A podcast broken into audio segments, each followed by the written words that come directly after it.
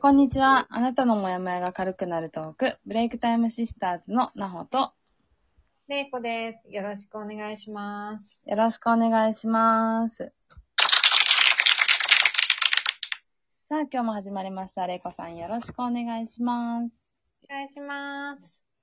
はい、ちはいょっと、東京はもう雨がうでん。で、なんとなくね、なんかこう、あの、天気予報を見ていても、いつ雨が降るかがわかんない感じうんが、ここ2日ぐらい続いてて、うんで、なんかこう、雷とかもね、今すごいんで、うん。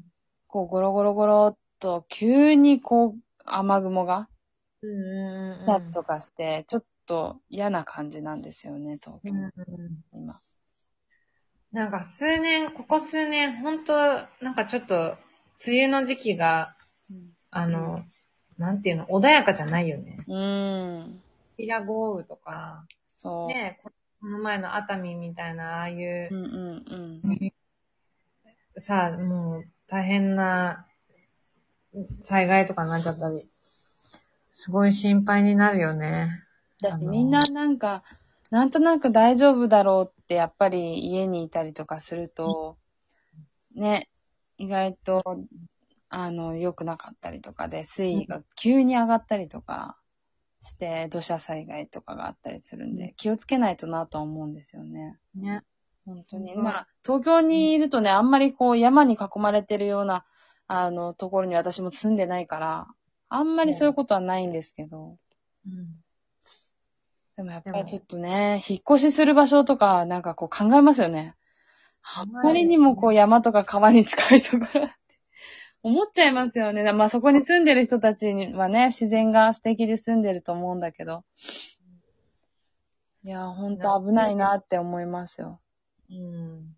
うあん。の、なんかそういう緊急の情報が流れたら、うん、本当バカにしないで聞いた方がいいよね。いや、ほんとそう思います。で、ほん、本当に、あの、まあ、去年もね、一昨年も東京はずっと地震がね、すごかったから、私も、一昨年からちゃんと、あの、防災グッズは家にねと用意してますけど、みんな用意してるのかな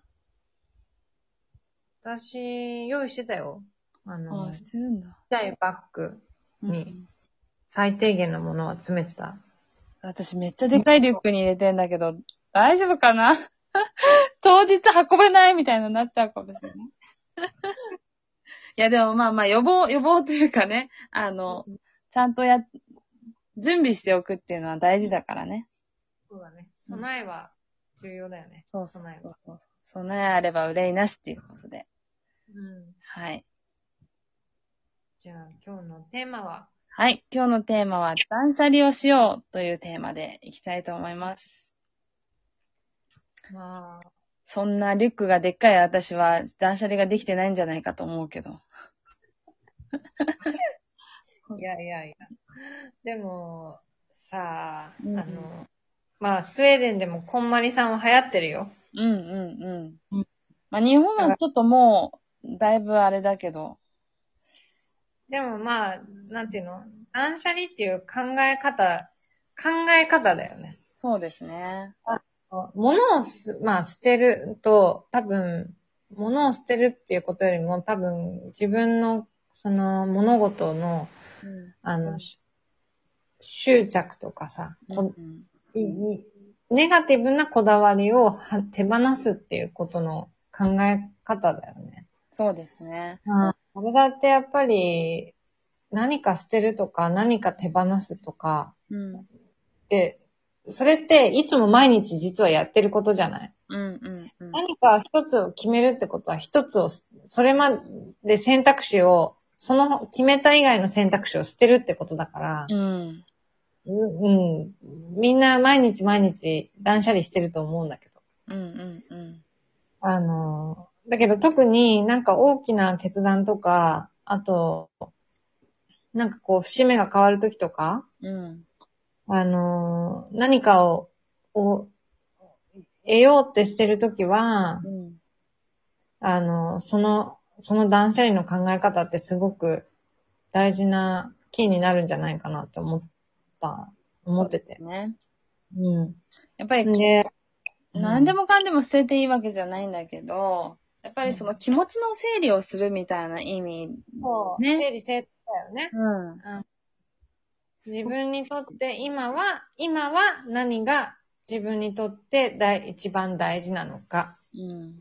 今はね、また変わるかもし、もちろん変わっていくとは思うんだけど、うんでも、優先順位をうん。見な、直すとか、うん。うんなんかそれって多分、ますます大事だなって思っていて、こんなに変化が激しいから、うん。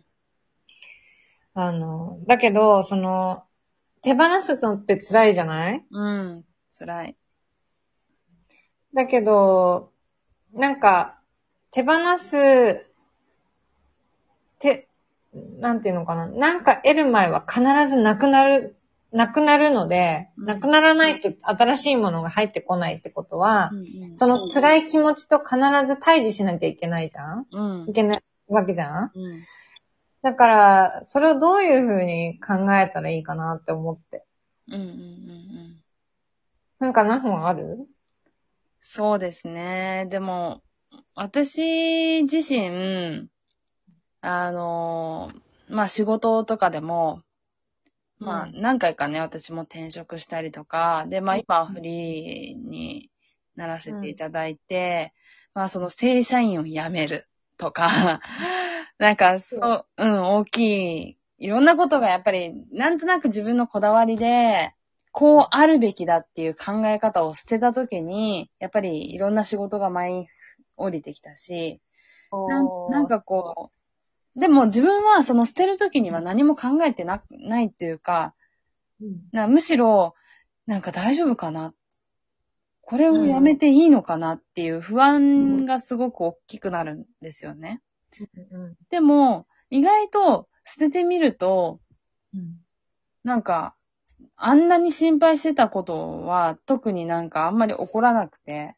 うん、 そうだね。そうだよね。そう。でそう、なんだよ。そう。やっぱ結構それの繰り返しだなって私は思ってて。うんなんか不安になって心配して、でもまあ、いざ、こう進んでみたら、うんなんか、あ、全然大丈夫じゃん、みたいな。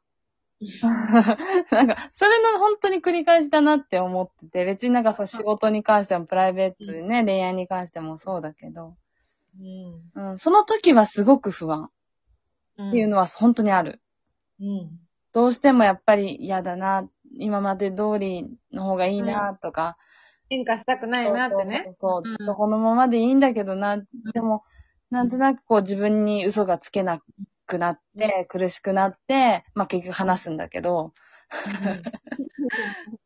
でも話せたことは良かったことだなと思う。いろんなこと。うんだけ、ど、私みたいに手放せない人たちもたくさんいると思うんですよ。うんうん。